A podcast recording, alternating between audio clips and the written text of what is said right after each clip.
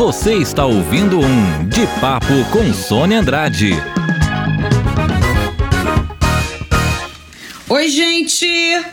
Daqui a pouquinho eu vou estar com o ex-vereador Alexandre Arraes.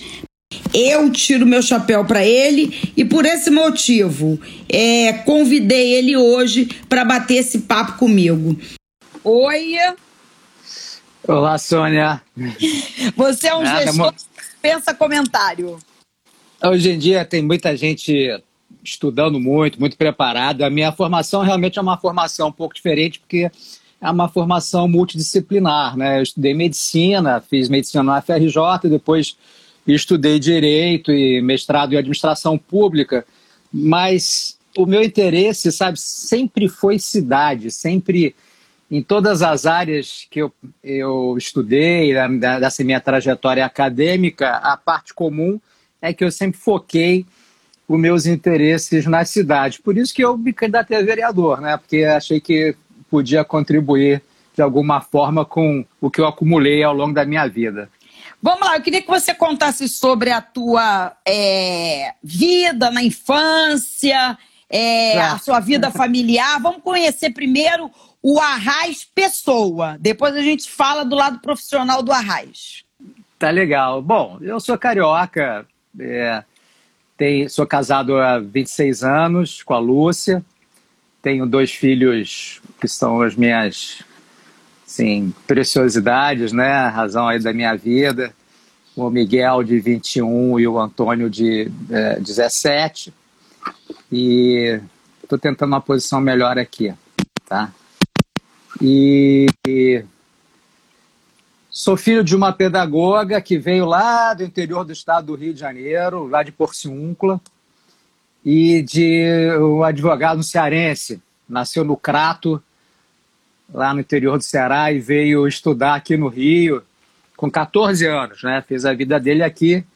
Essas pessoas, o cearense e a porciunculense se encontraram e constituíram a família. Duas pessoas muito corajosas, né, que saíram lá de cidades muito pequenininhas e enfrentaram o Rio de Janeiro. Né? Isso, é, naquela época, né, há muito tempo atrás, há, há 60 anos atrás, ainda era mais complicado. As diferenças entre os, os grandes centros urbanos e essas cidades pequenas era ainda maior, né?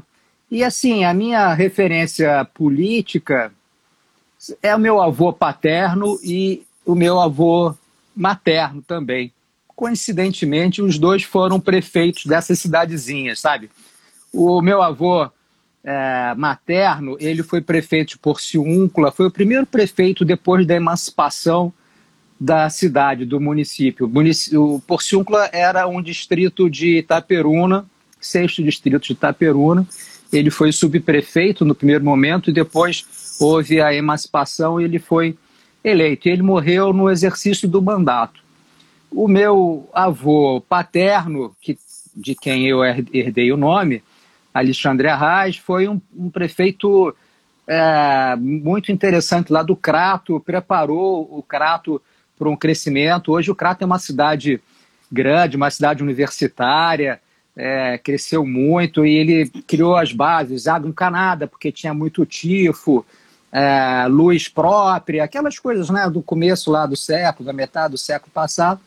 E as minhas referências são eles. Por quê? Porque eles, com intervenções limitadas ali, as prefeituras locais, né, conseguiram, de alguma maneira, transformar as suas cidades, transformar a, o seu entorno num lugar melhor para as pessoas viverem, né, e assim essas cidades puderam crescer e, e, e, as pessoas puderam ter mais melhor qualidade de vida, né? Então, as minhas referências são, são eles. Então, é isso que eu faço, melhorar meu entorno, seja como cidadão, presidente da associação de moradores ou vereador, quando deixam. É, eu, eu queria que, que você contasse um pouco da sua experiência como vereador, né? É, quais são os projetos que você sempre se dedicou dentro da Câmara? Qual era o teu foco enquanto vereador, né? O que, que você focou dentro da Câmara na sua gestão? Sim, olha, eu me lembro muito bem que no meu primeiro dia na Câmara, eu fui entrevistado pela TV Câmara. A jornalista me perguntou qual é a sua expectativa para o exercício do mandato. E eu disse para ela: olha, eu gostaria é, de discutir os grandes temas aqui na Câmara do Rio, porque a Câmara do Rio ela discute as mesmas coisas há muito tempo. Eu uso a ocupação do solo, atividade econômica, faz isso de uma maneira é, que muitos criticam, mas tem, tem valor o trabalho da Câmara. E eu queria trazer os outros temas que são temas municipais, mas que a Câmara é, passava batido. Né? Aqui é o saneamento municipal, o município é o responsável pelo saneamento, pouco se discutia sobre isso. A segurança pública municipal, que se havia dúvida em 2017, hoje não há mais a menor dúvida, né? o Sistema Único de Segurança Pública e a Política Nacional de Segurança Pública coloca os municípios na base da pirâmide do sistema, então não tem mais o que se falar nisso, o município participa de segurança pública. Mobilidade urbana, né? a Lei Nacional de Mobilidade Urbana atribui a responsabilidade ao município pela gestão é, do transporte intramunicipal. O município pode até delegar isso, conceder, mas a responsabilidade é municipal. Então, eu sempre defendo, por exemplo, que o município do Rio não pode se omitir em relação ao metrô. O metrô é lá uma concessão estadual, quem sempre tocou foi o Estado, tudo bem, foi uma opção em algum momento ali da Prefeitura do Rio mas uh, não poderia ter se omitido em tudo que aconteceu em relação ao metrô do Rio e que nos levou essa, a essa paralisação, né, com uma situação grave. Não sei se vocês acompanham, existem, uh, existem estações que foram, as obras foram interrompidas e que oferecem risco de desabamento na Gávea, ali para as pessoas que moram próximo à PUC e para a própria PUC. Né? E a Prefeitura do Rio, ao longo desse tempo, não, se omitiu, né? dizia, olha, não, o metrô é no guichê do lado, aqui a gente não trata disso. Isso também aconteceu em relação ao saneamento. Sempre foi é, tratado como uma questão estadual. Né? Em, em 2007, a Prefeitura assinou um, um documento absurdo delegando para a SEDAI por um século a gestão do saneamento sem nenhum tipo de meta, indicador para monitorar a qualidade do serviço, ou então pelo menos um cronograma de investimento, não se fala em universalização do serviço, e isso tudo por um século, né? com coisas ainda muito mais graves, por exemplo, permitindo que a SEDAI jogue em dutos de águas pluviais o esgoto sem tratar transitoriamente até que se possa construir um duto único, só que não estabelece o tempo desse provisório. Como o, o documento tem prazo de 50 anos mais 50, se nada for feito e a gente continuar jogando por debaixo do tapete, como tem sido feito nos, nas últimas décadas, a SEDAI vai continuar jogando esgoto é, in natura nos dutos pluviais da cidade do Rio de Janeiro. Está lá, na cláusula terceira desse documento esdrúxulo que se chama Termo de Reconhecimento Recíproco de Direitos e Obrigações, assinado pelo prefeito César Maia, pelo governador Sérgio Cabral e pelo presidente da SEDAI à época, Wagner Victor. Em 2011, teve um aditivo, e esse aditivo permitiu que o Rio de Janeiro, a cidade do Rio de Janeiro, fizesse a concessão da Alta Zona Oeste, que a gente chama de área de planejamento 5, né? Deodoro, Bangu, aquela região toda. E aquela região que tinha 3% só de atendimento de esgoto, de coleta também de esgoto, hoje tem 40%. 40%, que é a mesma, o mesmo percentual do resto da cidade. Enquanto eles investiram lá na concessão municipal, a SEDAI recebia as nossas contas aqui e investia em outras cidades. Então, é, isso é uma situação que não pode perdurar se a gente quiser é, reduzir a desigualdade que existe, né? Porque agora com a pandemia, até para lavar a mão você precisa ter água limpa, né? Então isso ficou ainda mais urgente, né? A universalização do saneamento.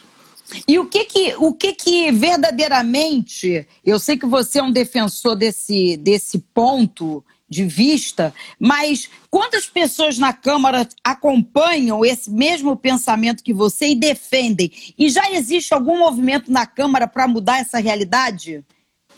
Bom, eu, desde a primeira semana lá como vereador, eu criei a, a Frente Parlamentar de Saneamento Municipal, presidi essa frente o tempo todo que eu estive na Câmara, realizamos audiências públicas, fizemos uh, representações ao Ministério Público, entrei com ações civis públicas contra a SEDAI, e inclusive contra o município também, né, exigindo que essa situação fosse, no mínimo, equacionada. Né? É, é um trabalho de formiguinha. Né? Como eu disse, a tradição da Câmara não é tratar saneamento. Mas eu usei a tribuna diariamente para sensibilizar os meus pares Escrevi muitos artigos, se você colocar no Google, tem muitos artigos meus escritos sobre isso. E eu acho que, como vereador ali no exercício do mandato, de alguma forma eu sensibilizei muitas pessoas que atuam nesse segmento e que nem se uh, tocavam que o saneamento é um tema municipal e que a prefeitura precisa se posicionar. Se ela delegou para a SEDAI, ela não pode abandonar, ela precisa fiscalizar, ela precisa exigir, no mínimo, exigir que o que foi contratado aí nesse termo esdrúxulo, pelo menos é aquele mínimo ali, seja cumprido. E ali, no, no ajuste desse termo, está escrito: a SEDAI é responsável por, por coleta e tratamento de esgoto e levar água a 110 favelas do Rio de Janeiro. As maiores favelas do Rio de Janeiro são de responsabilidade da SEDAI, que não faz absolutamente nada. Estou falando de Alemão, Maré, Rocinha, Vidigal, estou falando de, das favelas mais conhecidas da cidade do Rio de Janeiro, e a SEDAI simplesmente não atua aí nessa área, né? ela, ela não considera essa parte da cidade informal como cidade, então não inclui nos seus investimentos. E isso não tem mais como continuar nesse novo momento que a gente está vivendo. Não existe mais lugares para essas práticas, não existe mais lugar para empresas como a SEDAI. A gente precisa dar uma grande virada. É, assim, não dá mais para fingir que não tem nada acontecendo, colocar por debaixo do tapete. Chegou a hora de enfrentar esses problemas crônicos da nossa cidade, sabe, Sônia? Você, você tem a formação médica e jurídica também. Você acha Sim. que o Poder Judiciário, é, o Ministério Público, a Defensoria Pública, é, poderia, de alguma forma, de uma forma mais efetiva, ajudar nesse trabalho da Câmara dos Vereadores? Porque. Sim. Pois é, fale. Sim, o Ministério Público demorou muito para entender o problema. Demorou muito para entender o problema. Se você pegar, fazer uma retrospectiva da atuação do Ministério Público aí nos últimos anos, havia sempre ali no final e ao cabo uma certa proteção da SEDAI. A SEDAI é uma empresa grande, estadual, tem muitos servidores, né? é tido como um patrimônio do Estado. Então, essas questões havia sempre, vamos dizer, se aliviava ali um pouco esses problemas da SEDAI. Mas, é, mais recentemente, é, inclusive é, com algumas das denúncias que nós fizemos na nossa representação de crime ambiental, né, crimes ambientais contínuos que são cometidos pela SEDAI, jogando esgoto in natura nos dutos de água pluvial da, da cidade, o Ministério Público começou a reagir. Começou a reagir. Então,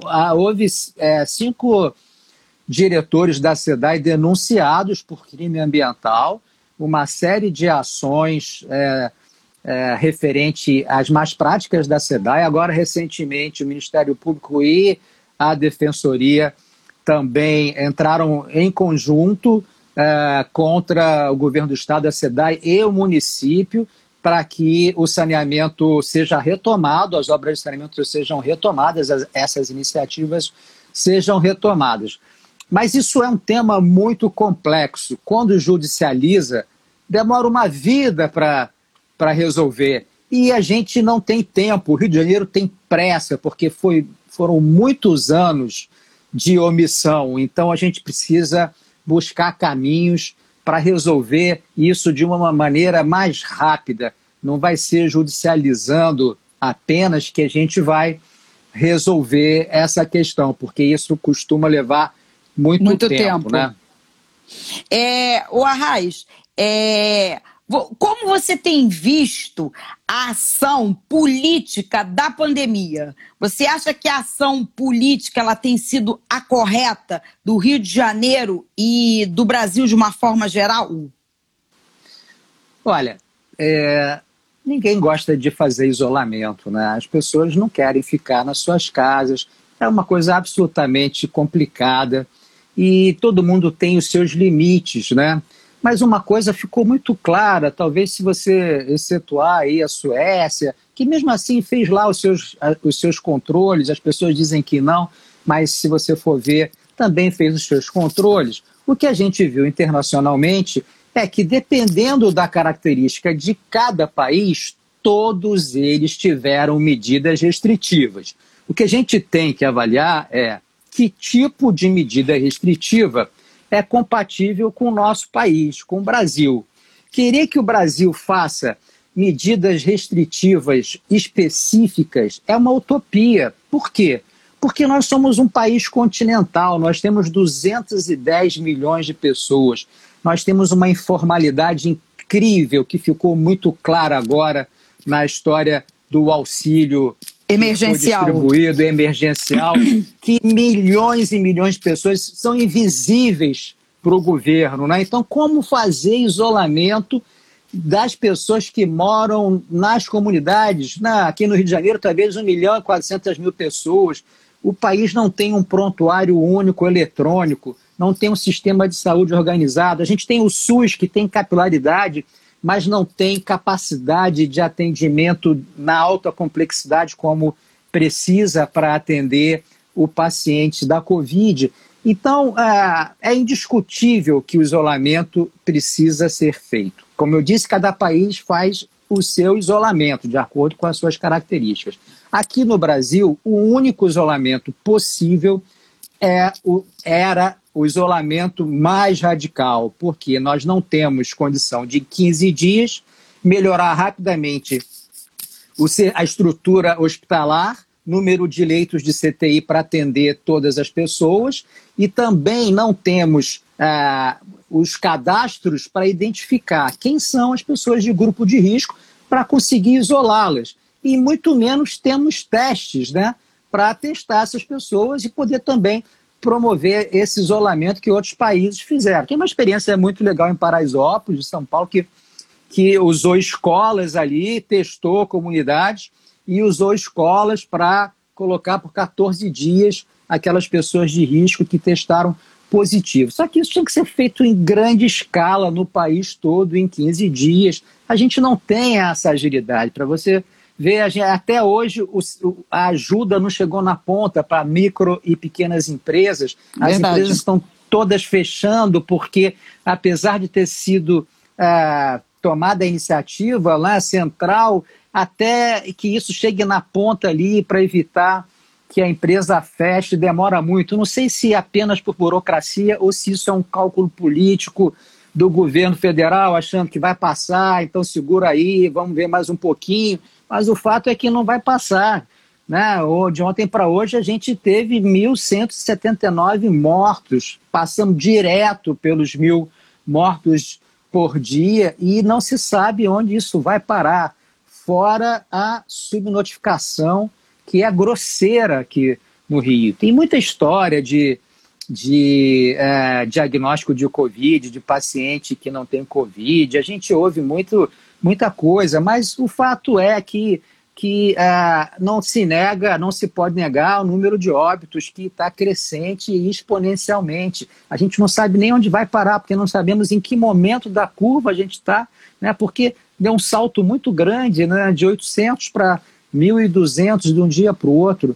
Realmente situação complicadíssima, uma crise sanitária da mais grave e muito mal administrada, uma crise econômica, porque o pior dos mundos é, é, não, é você disponibilizar o dinheiro, mas não gastar o dinheiro para evitar que o caos econômico aconteça, ou seja, você não faz uma coisa nem outra, e para piorar, uma crise política permeando isso tudo, né? O que seria o ideal? Que do vereador, né, do prefeito da menor cidade do país até o presidente da República, todo mundo tivesse alinhado ali tomando as medidas que o Ministério da Saúde recomendassem que fossem tomadas.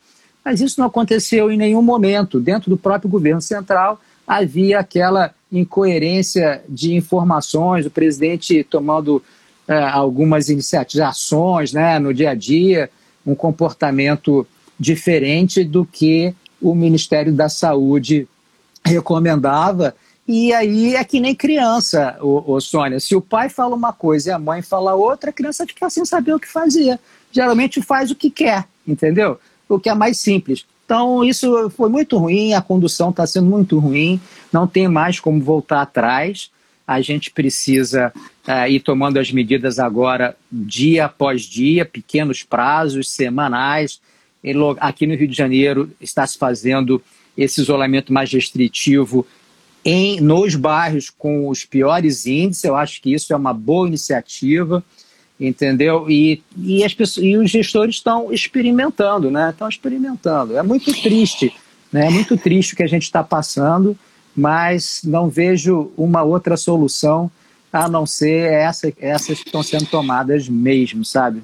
Se o presidente da República te ligasse hoje e dissesse assim, Arraiz, eu estou te convidando para ser o novo ministro da Saúde, quais as ações que você tomaria como ministro da Saúde? Eu sei que até agora a coisa está meio desorganizada. De que forma Bom, você iria agir como ministro? Bom, a primeira coisa é construir um alinhamento do governo federal, estadual e municipal, principalmente daquelas cidades, daqueles centros urbanos onde a situação está mais complicada. Né? Então, esse alinhamento é, é, é, é, a principal medida que precisa ser tomada. E é, tentar um, me empenhar para que os recursos possam chegar com mais facilidade na ponta ali, essa gestão junto à área econômica, né, para que as pessoas possam realmente fazer o isolamento, porque o sujeito às vezes quer fazer, mas ele não pode, porque ele, ele não tem como, como sobreviver se não tiver é, o isolamento, né? O pior são as pessoas que podem e não fazem isolamento. Então, isso precisava ser feito. Uma grande campanha, um uma grande campanha pelo, pela manutenção do isolamento, uma grande campanha envolvendo é, pessoas que são queridas da população, uma, um uma único comando para que todo mundo saiba que o caminho é esse a seguir, não existe outro, medidas muito claras desculpe, medidas muito claras do que precisa ser feito e sempre baseado na ciência, porque opinião cada um tem a sua, né? E a gente erra muito quando é, segue a opinião dos outros que não se baseia em dados concretos. É óbvio que a Covid é uma doença nova, existe pouca informação a respeito, mas existe também muitas informações das experiências dos países que já passaram pelo que a gente está passando agora. É, e isso virou, com a internet, isso é online, né? Então, o que a Itália fez, o que a Coreia está fazendo, a Singapura voltou a ter novos casos, a comunidade científica, ela conversa o tempo todo, se relaciona, e isso tem que ser trazido para o dia a dia. A gente viu hoje esse protocolo do do uso da cloroquina, que não é um protocolo, é, é só uma carta ali, um documento de autorização para uso.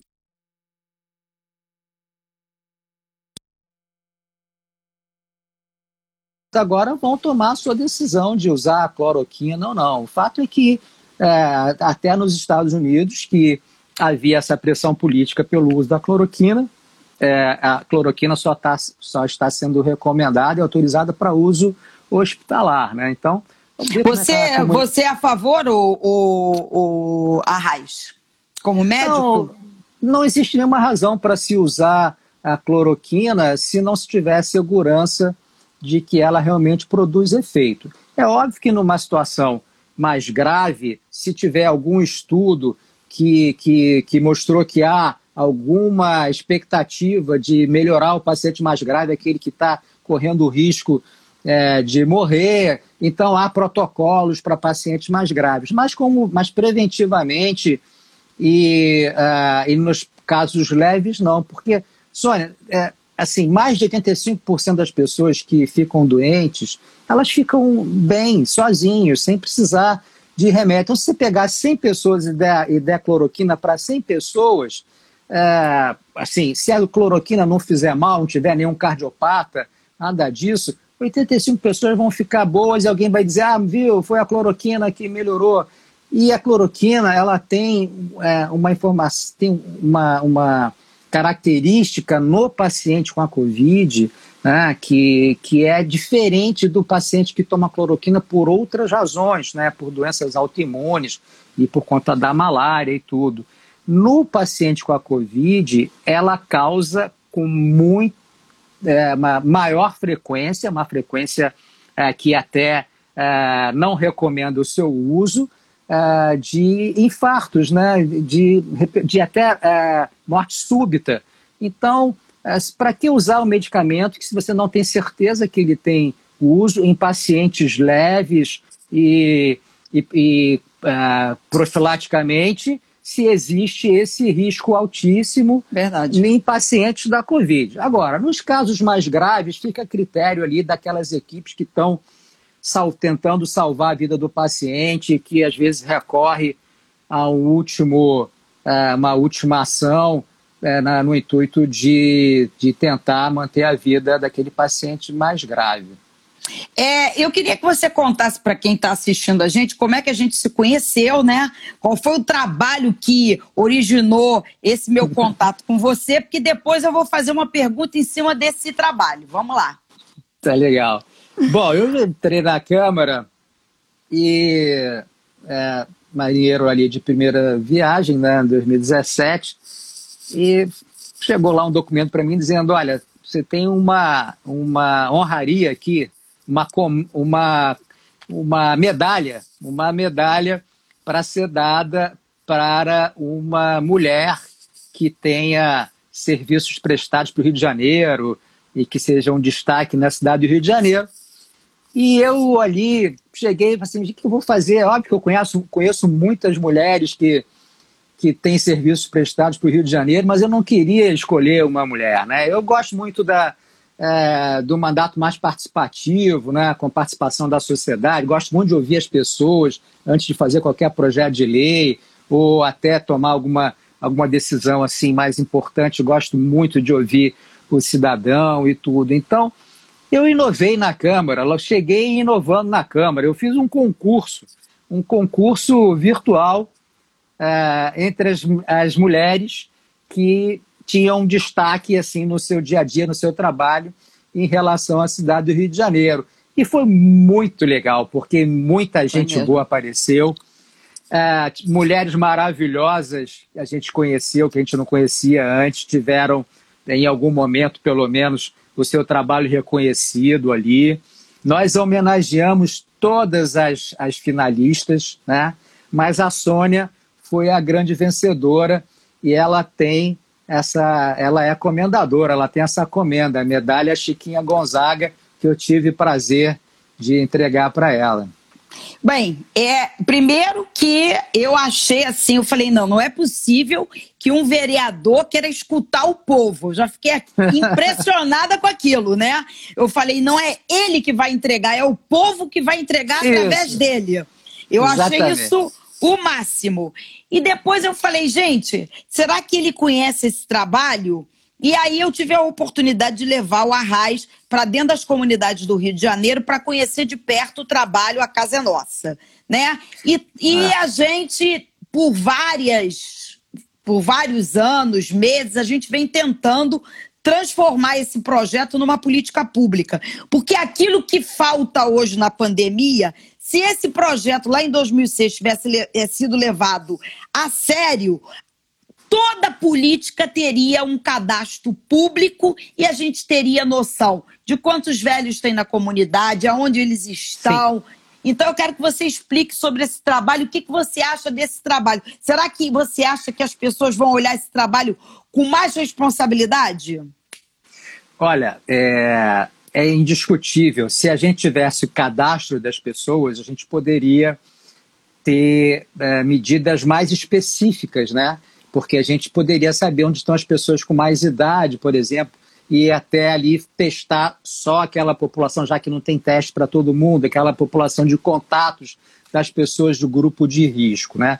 Isso teria sido uma arma muito uma ferramenta muito interessante para ser usado epidemiologicamente agora no combate à crise. Né? Eu é, sou um fã do trabalho da Sônia, me tornei um fã da Sônia. Realmente, a habitação é a grande questão, a gente precisa buscar maneiras de resolver isso. As pessoas gastam as suas economias ao longo da vida, né? melhorando as suas casas né? nessas comunidades mais mais pobres e ali cada dia melhorando um pouquinho, mas sem nenhuma segurança daquele imóvel é, de alguma forma estar tá registrado em seu nome e essa possibilidade de é, certificar a data da posse através de um documento, depois de um levantamento muito criterioso, é, é um fundamento é, muito importante para a política pública. Né? No tempo que eu tive é, oportunidade de tentar divulgar o trabalho da Sônia, a gente levou o trabalho dela para várias autoridades, né, a nível federal, estadual, municipal, porque eu acredito realmente que isso deveria ser implementado como política pública em maior escala. Né? Isso já foi feito em, em outros países, né? e isso mudou a cara das comunidades. É óbvio que que não é qualquer caso, que não é todo caso que Lógico. pode ser beneficiado. Isso é muito bem escolhido e feito de forma criteriosa. É, eu acompanhei isso de perto, mas a partir do momento que aquela pessoa que tem essa possibilidade recebe o registro da posse, começa a contar tempo para depois receber a propriedade pelo uso capião urbano, ela passa a ter uma segurança de investir na sua casa e tornar a sua casa um lugar mais legal para viver, abrir janela, abrir porta, melhora a condição de, de salubridade, né? aumenta um pouquinho ali quando é possível, faz mais, divide um cômodo para não dormir todo mundo junto. Então, existe aí uma série de, de benefícios para isso. Não, a gente não pode é permitir que isso sirva de incentivo para aumentar o número de pessoas morando precariamente nas comunidades, né? Então isso eu mais uma razão para que se torne política pública é porque ele, esse projeto precisa vir com a fiscalização rigorosa das novas obras para que não haja aumento né, das comunidades e tudo. E a gente aqui no Rio está muito ruim disso, né? É muito ruim. Tem, a gente não tem controle do crescimento horizontal das favelas, das comunidades, nem vertical, né? Nada, nada. Então, então... O, o Arraios, é, eu queria que você, é, primeiro, você tem vontade de se candidatar a um novo cargo, a vir como vereador de novo esse ano? Primeiro, perguntar isso. Segundo, se você realmente sabe se vai haver essa eleição até o final do ano. E se você tivesse que traçar assim, metas para a sua gestão, caso você seja eleito, é, o que você colocaria no teu plano de trabalho? Bom, é, eu pretendo me candidatar a vereador. Naturalmente, não é uma coisa que depende apenas da minha vontade. Sim. Né? Isso é uma, uma série de questões né, partidárias, tem a legislação toda. E, e, assim, eu gostaria de ter a oportunidade de me candidatar e voltar a ter mandato. Por quê? Porque eu comecei algumas coisas que eu considero bastante importantes e não tive tempo de terminar. Então, eu gostaria de dar continuidade a alguns projetos que eu iniciei e que tiveram que ser interrompidos. Né? Por exemplo, essa questão do saneamento, a gente foi até um determinado ponto, mas existe ali algumas legislações complementares para fechar o ordenamento jurídico da área de saneamento que precisam ser feitas. Eu aprovei uma lei que eu considero muito importante nessa área, mas uh, foi só essa lei, mas é uma lei que dá uma, uma dividida antes e depois. Um dos problemas do saneamento, Sônia, é que as pessoas não sabem para onde o esgoto que ela produz vai. Depois que você aperta ali a descarga, você não fica pensando para onde está indo a descarga, né? Se ela vai para uma fossa, se cai no rio, né? Então apertou a descarga, esqueceu. Então as pessoas geralmente, quer dizer, a maioria das pessoas não sabe para onde vai o esgoto dos seus condomínios, dos seus prédios. É, pode ser que você more num prédio que joga esgoto na água pluvial da prefeitura nos dutos e você nem sabe disso, entendeu? É, então, qual foi a lei que eu aprovei e que está sendo colocada em prática esse ano? Né? É a autovistoria sanitária. Os condomínios fazem de 5 em 5 anos as vistorias em relação a segurança dos prédios, né? E aí, agora, a partir desse ano, terão que fazer também a vistoria sanitária. Um Legal. técnico vai ter que verificar para onde está indo o esgoto daquele condomínio.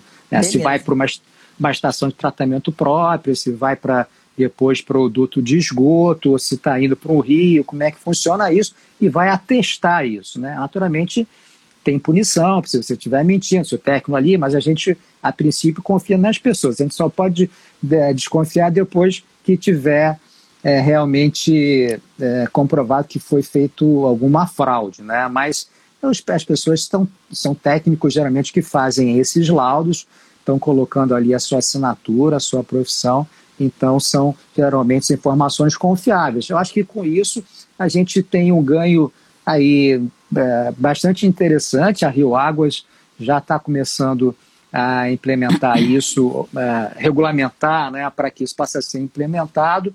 E a gente aprovou o fundo de saneamento da cidade do Rio de Janeiro e é, esse fundo de saneamento está ligado também a essa possibilidade ali de se fiscalizar é, para onde vai o esgoto dos condomínios, coisa que não se fazia antes. Não? Né? Então, assim, eu gostaria de terminar essa parte do ordenamento jurídico é, de saneamento. Eu gostaria também de participar é, da construção da participação do município nas questões de segurança, sabe?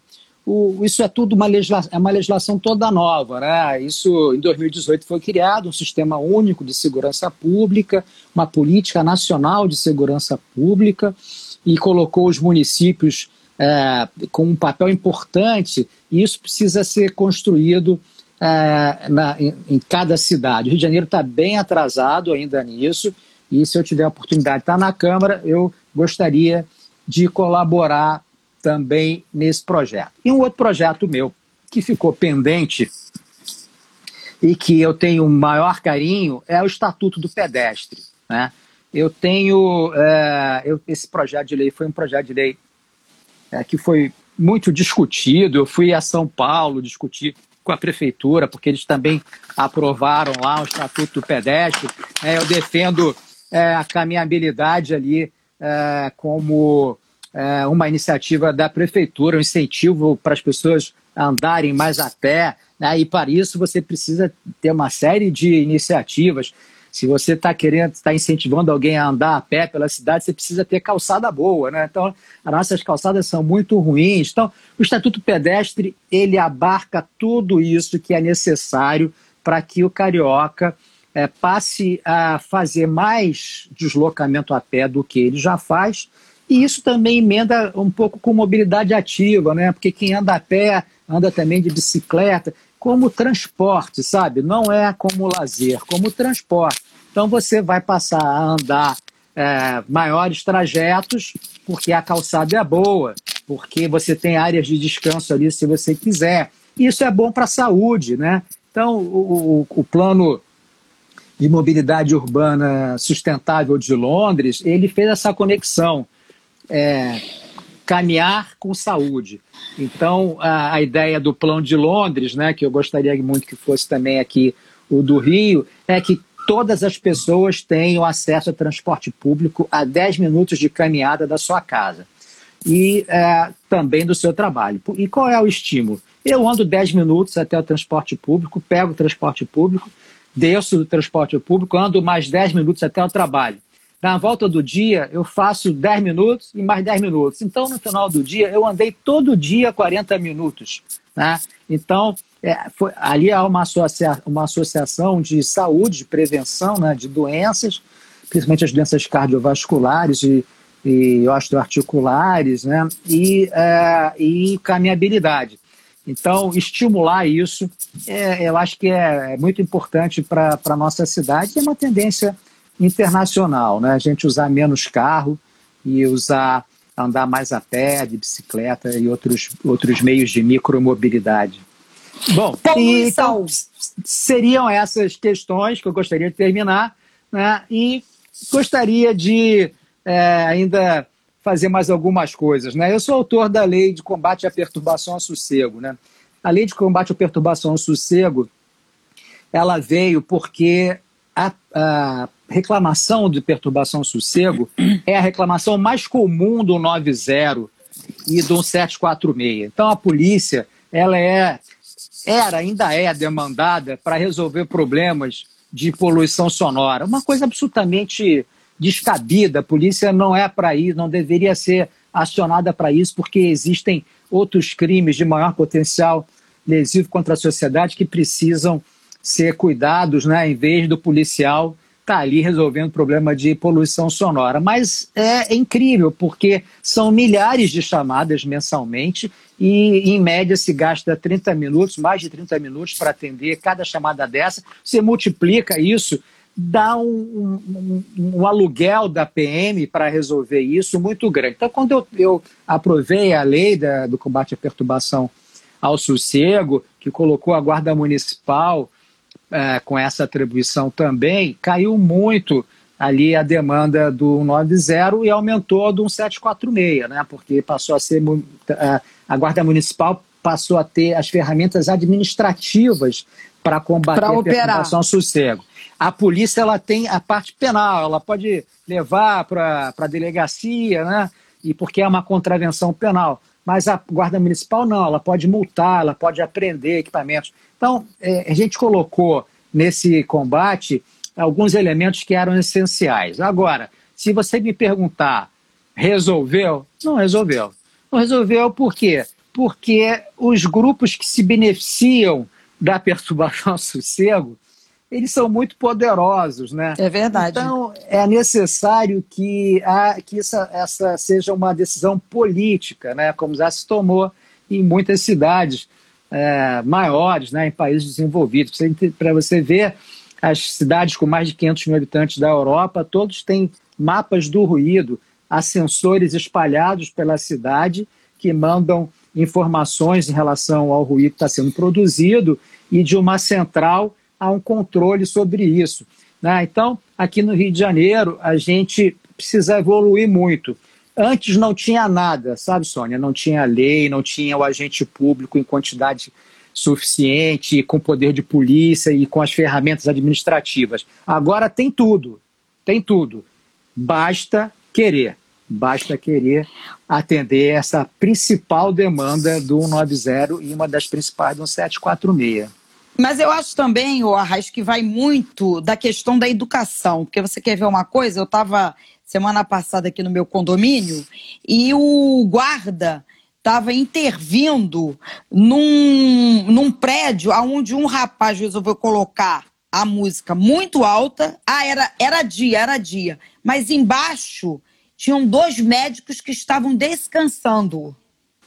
E ele é. não queria desligar. Então eu acho que também passa pela questão da consciência do respeito ao próximo. Então eu acho é. que esse tipo de trabalho é também tem que ser feito. Tem que ser feito nas escolas, você sabe, existem cartilhas sobre isso. Eu acho que isso precisa ser reconhecido realmente. É, uma, é a principal, uma das principais causas de conflitos sociais no mundo, nos grandes centros urbanos. Aqui a gente valoriza, mas se você for fazer uma pesquisa, existem muitos conflitos que são gerados, que começam com a perturbação ao sossego, fora todo o impacto na saúde né, das pessoas e tudo. Então, é um assunto é, muito relevante que às vezes a gente não percebe a importância, mas que passa pela educação sim, mas também passa pela presença do poder público é, educando é, e combatendo, né? Porque quem faz isso, se for levado para a delegacia e for ali é, feito um boletim porque é uma contravenção penal, vai pensar na, duas vezes na, na, numa próxima, né? Porque não sim. tem esse negócio de ser de dia ou de noite, sim, não. Sim, sim, Tem limite sim. de decibel de dia e de noite. Ele, só, ele, não, pode, não pode fazer qualquer ruído porque está de dia, né? Tem que ir ali, tem o mínimo que é suportável, né? Pelas pessoas. A gente está tendo agora com a pandemia essa história de todo mundo botar live, né, né, é, live de artista, botar caixa de som na na janela, né, incomodar. A gente tem aí uma certa flexibilidade por conta do que a gente está vivendo, mas é um exemplo, né? E quem não está querendo ouvir, né? Quem está querendo descansar, quem trabalhou de noite, o médico, a enfermeira, a técnica de enfermagem, e precisa se recuperar para estar tá na batalha no dia seguinte, né? Então é, é uma, uma questão de consciência. Eu acredito Eu muito, acredito muito, sabe, Sônia, que nesse, nessa nova realidade pós pandemia, é, a gente vai precisar mudar um pouco o, esses direitos individuais, né? Que assim, ah, não, pô, é um meu direito individual, eu vou fazer. Não é bem assim, né? A gente precisa entender que é, ninguém, é, ninguém vive isoladamente para exercer os seus direitos individuais como bem entender. Ali há direitos coletivos que devem ser respeitados, né? E quando entram em conflito com os individuais, devem, devem prevalecer, né? Eu sou, não sou contra uh, a festa, a música, não. Eu gosto de festa, gosto de música e eu acho que é um segmento muito importante da economia da cidade do Rio de Janeiro, mas é, o direito de empreender, né? Ele precisa ter ali o limite, um que limite. é o direito ao sossego. Isso é o direito ao sossego do cidadão. Né? Todo mundo tem flexibilidade, mas o que se faz é, como não há fiscalização e nem há educação, como você muito bem lembrou, as pessoas acabam sempre ou quase sempre ultrapassando os limites. Né? Esse período todo para trás, independentemente de partido político, aonde o Brasil errou é, em relação à saúde? Qual foi o maior erro que o Brasil teve em relação à saúde, no seu ponto de vista? Não, a gente não tocando em questão partidária, mas em questão não. de Brasil. Olha, é, bom, a gente está vendo agora a relevância, a importância do SUS, né? A capilaridade do SUS é muito significativa, é muito importante, né? Se a gente não tivesse o SUS, a, situa a situação estaria muito pior do que está. Eu acho que ah, o investimento no sistema único de saúde pública, eh, eu acho que talvez tenha sido a maior falha. Mas é, tão assim como de uma maneira simples, ah não, vamos botar mais dinheiro para aumentar a oferta. Não, a gestão mesmo disso, né? Por exemplo, vou te dar um exemplo. A classe média aqui do Rio, né? É, a maioria das pessoas tem oportunidade de ter planos de saúde, né?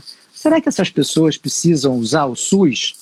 É óbvio que num caso ou no outro, é, um acidente de carro, uma, uma emergência, caiu na calçada, esse, esse tipo de coisa, sim, naturalmente, é o hospital ali que está mais perto, é o SAMU que leva, tudo bem. Mas no dia a dia, será que, que essas pessoas realmente precisariam usar o SUS. Será que esses recursos não poderiam ser revertidos para aquelas pessoas que não podem ter plano de saúde? Né? Então, essa, essa gestão, a, a, a característica da universalidade, que todo mundo pode usar, ela acaba dando uma dimensão maior e exige maior recurso que talvez fosse necessário. A gente poderia manter os recursos, mas usar esses recursos é, mais para quem não tem acesso a um outro tipo de é, de, de atividade de socorro médico ou de atenção médica. Né? A outra coisa é o investimento mais pesado em atenção básica, né? porque se você, na atenção básica, quando você atende o paciente, quando você trabalha pela manutenção da saúde, a manutenção da saúde, evitar que o paciente adoeça, ele não vai precisar usar o SUS, ele não vai precisar usar o hospital, né? Então, é, o investimento mais pesado deveria ser feito. Quem é o responsável pela atenção é, na, é, básica? Né? É o município. E os municípios são muito sobrecarregados. Os municípios têm quase todas as responsabilidades, né? E tem é, e nunca tem os recursos garantidos e suficientes para é, enfrentar essas responsabilidades que a legislação coloca, né? Então, é, eu, essa partilha aí em relação aos recursos que, que são investidos em atenção primária também poderia ser revista. E a outra questão que eu acho que é, é, é a bandeira que eu tenho defendido aí no dia a dia é a questão do saneamento, né? Investir em saneamento, você economiza cada real que você investe, em saneamento, você economiza nove em saúde, né? É verdade. Então, é, é, evitar que as crianças adoeçam, porque isso tem repercussão que a gente nem imagina, né? Então, é verdade. A criança que, a criança que não, que não tem que, que acaba tendo contato com água contaminada, ela faz hepatite, ela faz gastroenterite, ela falta ao colégio, ela tem dificuldade de aprender. O profissional, o trabalhador que fica doente, ele, o seu desempenho no trabalho diminui, então a gente tem um dos piores desempenhos por trabalhadores do mundo, né? talvez em parte aí por conta é, dessa da falta, realidade, é, da nossa realidade. As pessoas moram em lugares insalubres, acabam adoecendo. Então, é, é, a questão do saneamento caminha junto com, com a saúde, como também caminha junto com a habitação, né? É verdade.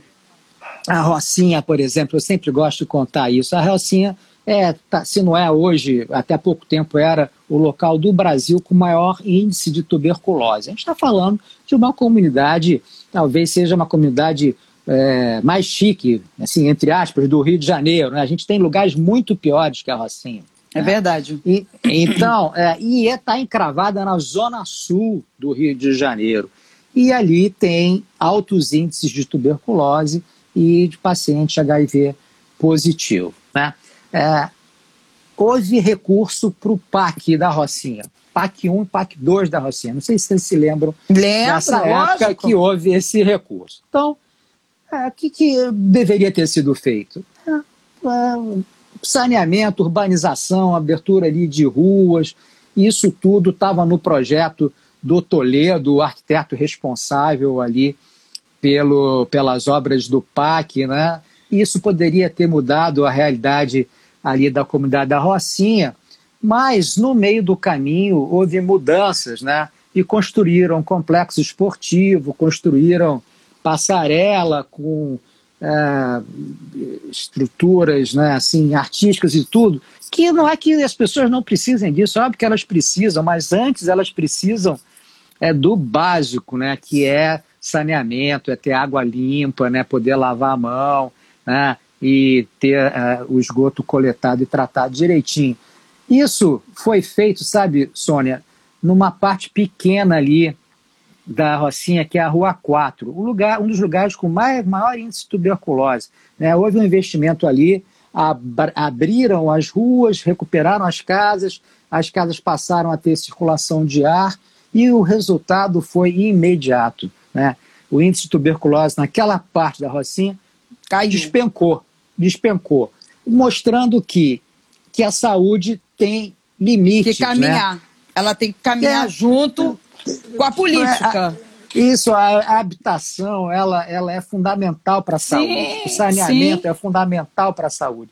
ali na Rocinha teve um momento que tinha 100% de atenção básica, ou seja, todo mundo podia ser atendido nas clínicas da família.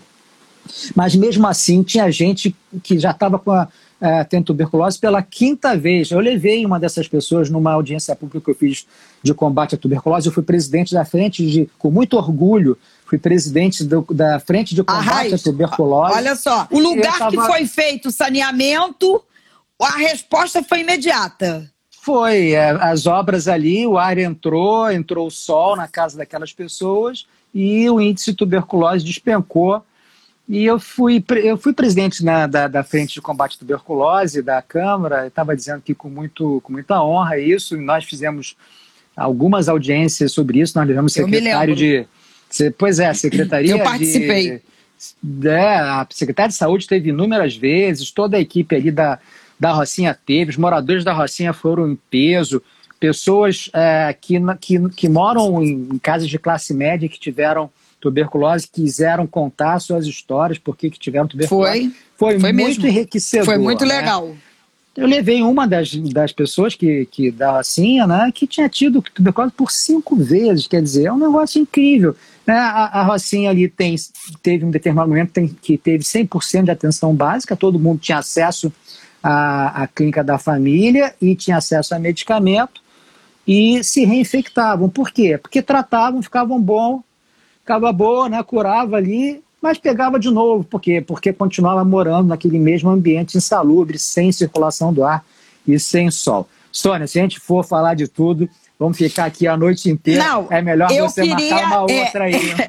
eu queria, eu queria que você deixasse uma mensagem final você sabe que você é o meu candidato, né? Se você fosse candidatar ao cargo de vereador, o meu voto é seu, pelo teu trabalho honesto, pela tua, pelo teu foco, pelo teu comprometimento com a política, porque política é exatamente isso aí que você faz, né? Fazer é. política é fazer o trabalho que você faz. Então eu queria que você deixasse uma mensagem para as pessoas e uma, uma, uma coisa, uma mensagem positiva, né? Porque a gente Sim. vê tanta coisa negativa, você como médico e político, que você possa deixar para a gente uma mensagem de esperança para que a gente possa passar por essa pandemia.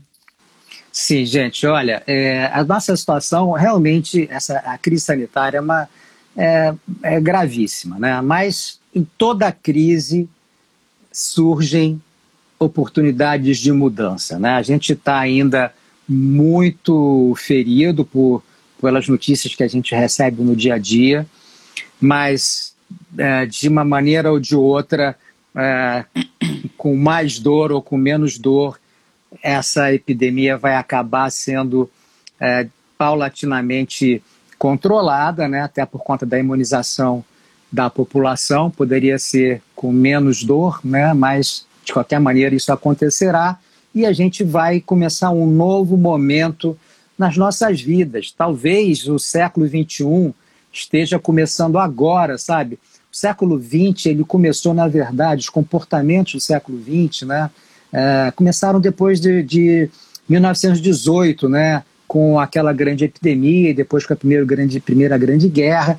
E ali foi fundamental para é, estabelecer os novos comportamentos que depois é, foram evoluindo ao longo do século passado. Talvez a gente tenha, esteja vivendo a mesma coisa agora, né, que a gente esteja iniciando novos comportamentos. Né? E eu acho que é uma oportunidade muito interessante da gente, nessa nova realidade, fazer bem diferente do que a gente estava fazendo antes. Um diferente muito melhor, entendeu? Porque a gente tá, ficou muito evidente a vulnerabilidade de todo mundo, independente de classe social, de onde mora. Naturalmente, os vulneráveis sofrem mais, e isso precisa ficar muito claro, por se não for por solidariedade, pelo menos por entender que se houver pessoas doentes, essas pessoas contaminarão outras e todos correrão o risco é, de, de é, também adoecerem. Essa doença provavelmente vai evoluir em surtos, os comportamentos serão ah, devagarzinho sendo consolidados, mas eu acho que a gente tem uma oportunidade sim de fazer diferente do que a gente vinha fazendo, né? É, mais com a família, vivendo mais com a família, isso as pessoas vão estar mais em casa, tendo um outro ritmo de vida, porque você não vai precisar se deslocar tanto para ir ao trabalho, aqueles que podem fazer trabalho remoto. Tem uma série de questões que vieram para ficar, o ensino à distância, pode ser que a gente melhore atendimento médico com telemedicina, mais gente sendo atendi, atendida, né? menos fila para atendimento. Aí uma série de novos comportamentos, novas ferramentas. Né? Mensagem boa é essa. Eu acho que mais para frente a gente vai sair dessa crise é, mais forte com, e com mais informação, com mais ferramentas para tornar a vida das pessoas melhor, né? Fazer do Rio de Janeiro uma cidade mais legal de se viver, de se morar, de se visitar, porque vamos, em algum momento o turismo vai voltar, de criar os nossos filhos, nossas famílias, que a gente possa andar livremente pelas calçadas da cidade, né? E que a gente possa criar os nossos filhos aqui de uma maneira mais tranquila, que ninguém queira sair da cidade, ao contrário, a gente queira ficar no Rio de Janeiro, né? E o Rio de Janeiro tem pressa para isso, essas medidas precisam é, ser pensadas desde agora, para a gente sair na frente e transformar o Rio no Rio que a gente quer, tá bom? Eu, caso você venha a, ao cargo de vereador, eu vou te convidar agora para lá na, mais próximo da eleição a gente bater um outro papo desse, tá? É, e dizer para você que conte comigo em todas as suas iniciativas, porque você sabe que as suas iniciativas são minhas iniciativas. E muito obrigado pela tua participação nesse canal. O canal está sempre aberto para você. Eu que te agradeço. Beijo para todo mundo que está assistindo a gente, várias pessoas conhecidas ali. Obrigado, gente, pela, pela audiência. Muito bacana, muito bacana ver todo mundo aí participando da nossa conversa. Sônia, muito obrigado Obrigada. por você. Um beijão. Tá, um beijo grande.